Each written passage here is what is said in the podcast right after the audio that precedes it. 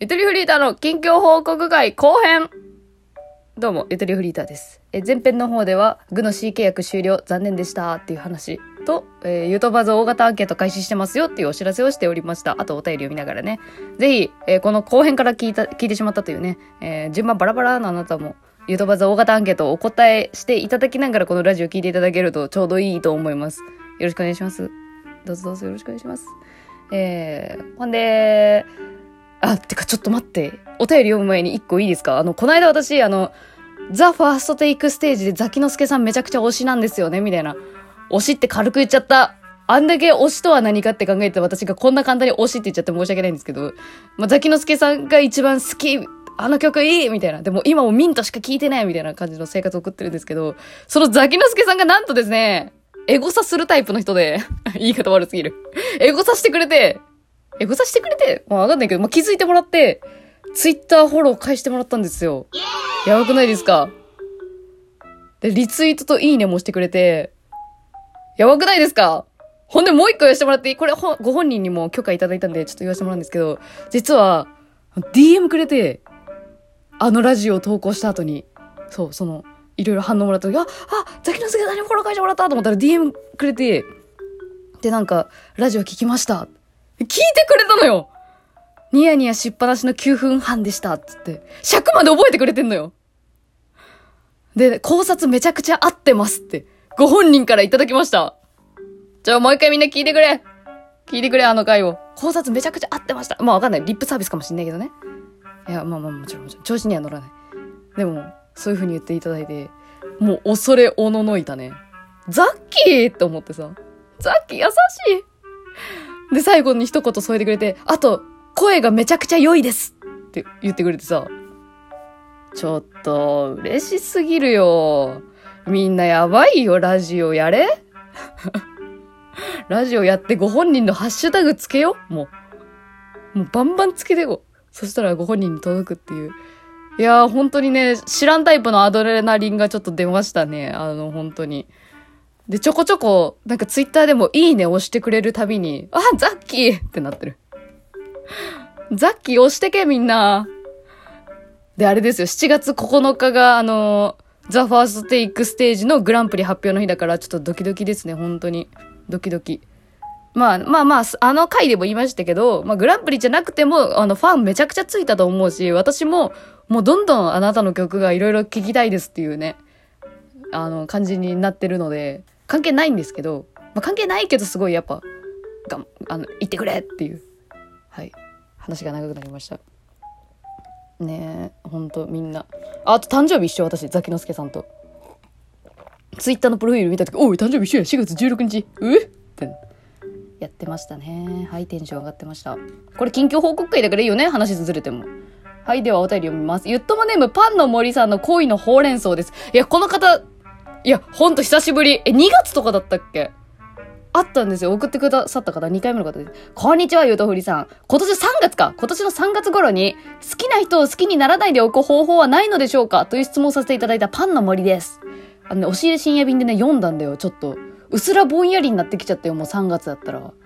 え、先日配信された、特に再生された回きゅうせんで話題に上がったのを聞いて、久しぶりにはなりますが、その後の報告をさせていただきます。長文すいません。いや、ありがとうございます。いや、言うてちょっとほんとさん、よんかげつまえのこと私忘れちゃったよね、みんな。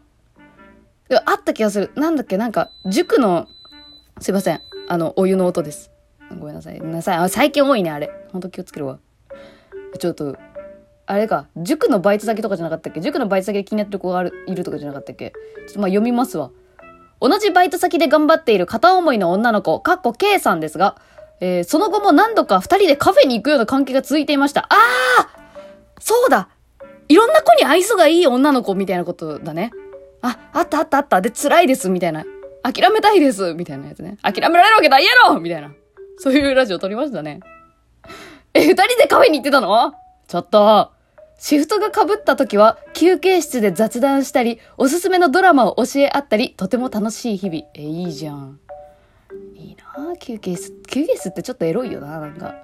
えー、ですが、そんなある日、別のバイトの女友達から話の流れで聞きました。〇〇くん、ケイちゃんのことが好きらしいよ。やっぱりいい子だから自分の他にも惚れている人がいるらしいのです。あ、まあそりゃしょうがないよ。驚きなのが、三角三角くんもケイちゃんのこと好きだよ。ケイちゃんモテモテやん。なんだか急に高嶺の花のように感じ始め、諦めたくなってきましたが、何度か気持ちを持ち直していました。すると友達から衝撃の言葉が。でもあの子、彼氏いるんだよね。はい、お疲れ様でした。彼氏の人は僕の知らない人でしたが、もはや関係ありません。完全に心が折れて帰り道の河原に座って半泣き状態。おい、ファンキーモンキーベイビーズ聞いとけ。その時僕の両サイドに学生のカップルがに組座ったのは神様のいたずらでしょうか。マジカップルって座るの？そういうところにちゃんと。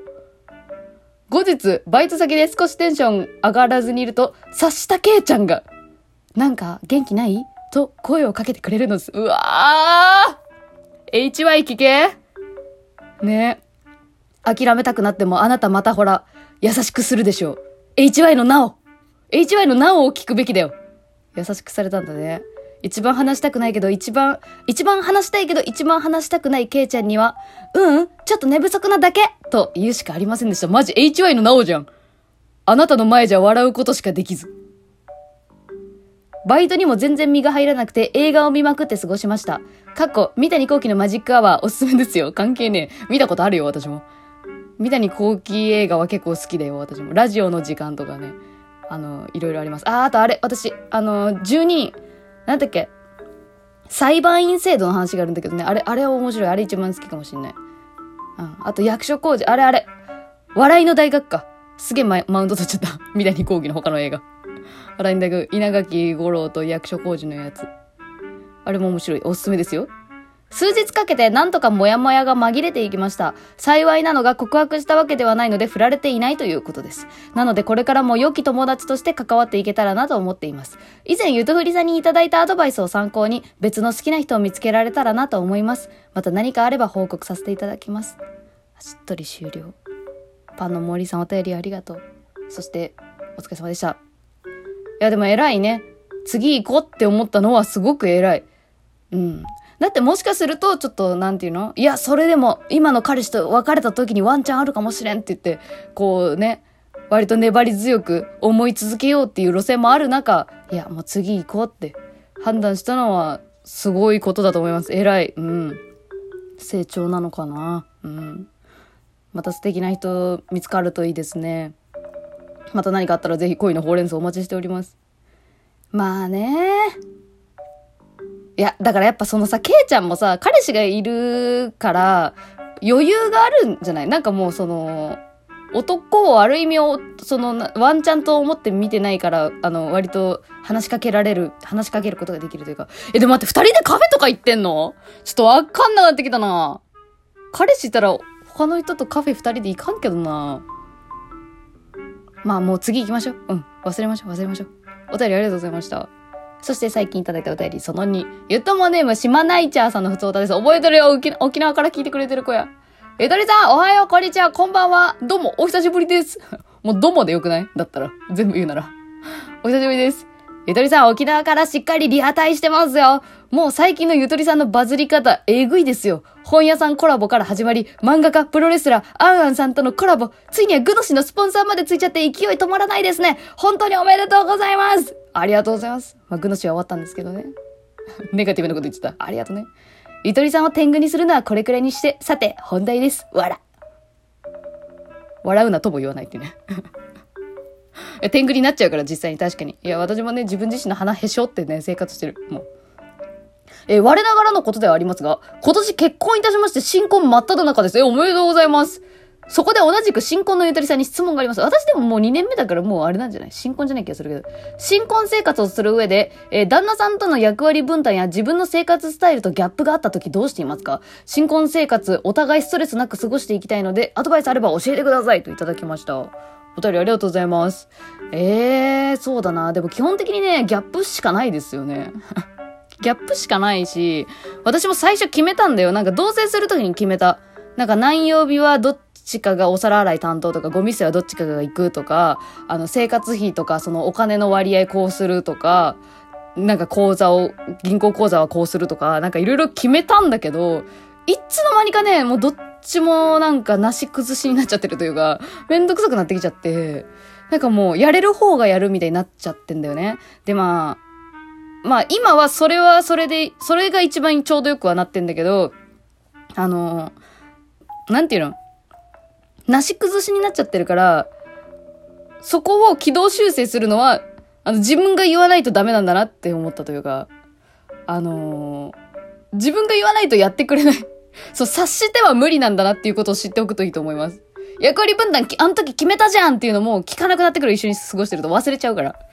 だからその都度自分が言わないといけないことなんだなっていうふうに私は思ったかもしれない。だ決めるのはいいと思うけど、決めた、一回決めたからずっとそれであなたやれますよねっていうふうに過ごすと、あの、期待を裏切られるので、そこは根気よく、あの、もう都度見てあげるというか、まあ上から目線になっちゃうけど、まあまあお互い様だけどね、いろいろ。お互い様だけど、まあ気づいた方が声をかけるっていうことはしないといけないのかなって思った。私は。で、アドバイスがあれば、あの、あの時決めたじゃんとか、いや、察してよみたいなやつは、やっぱ、あの、エヌジー です。察してくれないと思う、基本は。まあ、人にもよると思うけどね。まあまあまあ、仲良くやれれば一番それがいいと思うんで、島内茶さん、ご結婚おめでとうございました。と、いろいろいただきましたね。ありがとうございました。えー、最後にカフェイン中毒にならないように気をつけてねって言っていただいてましたけど、バリバリ今ね、コーヒー飲んでましたね。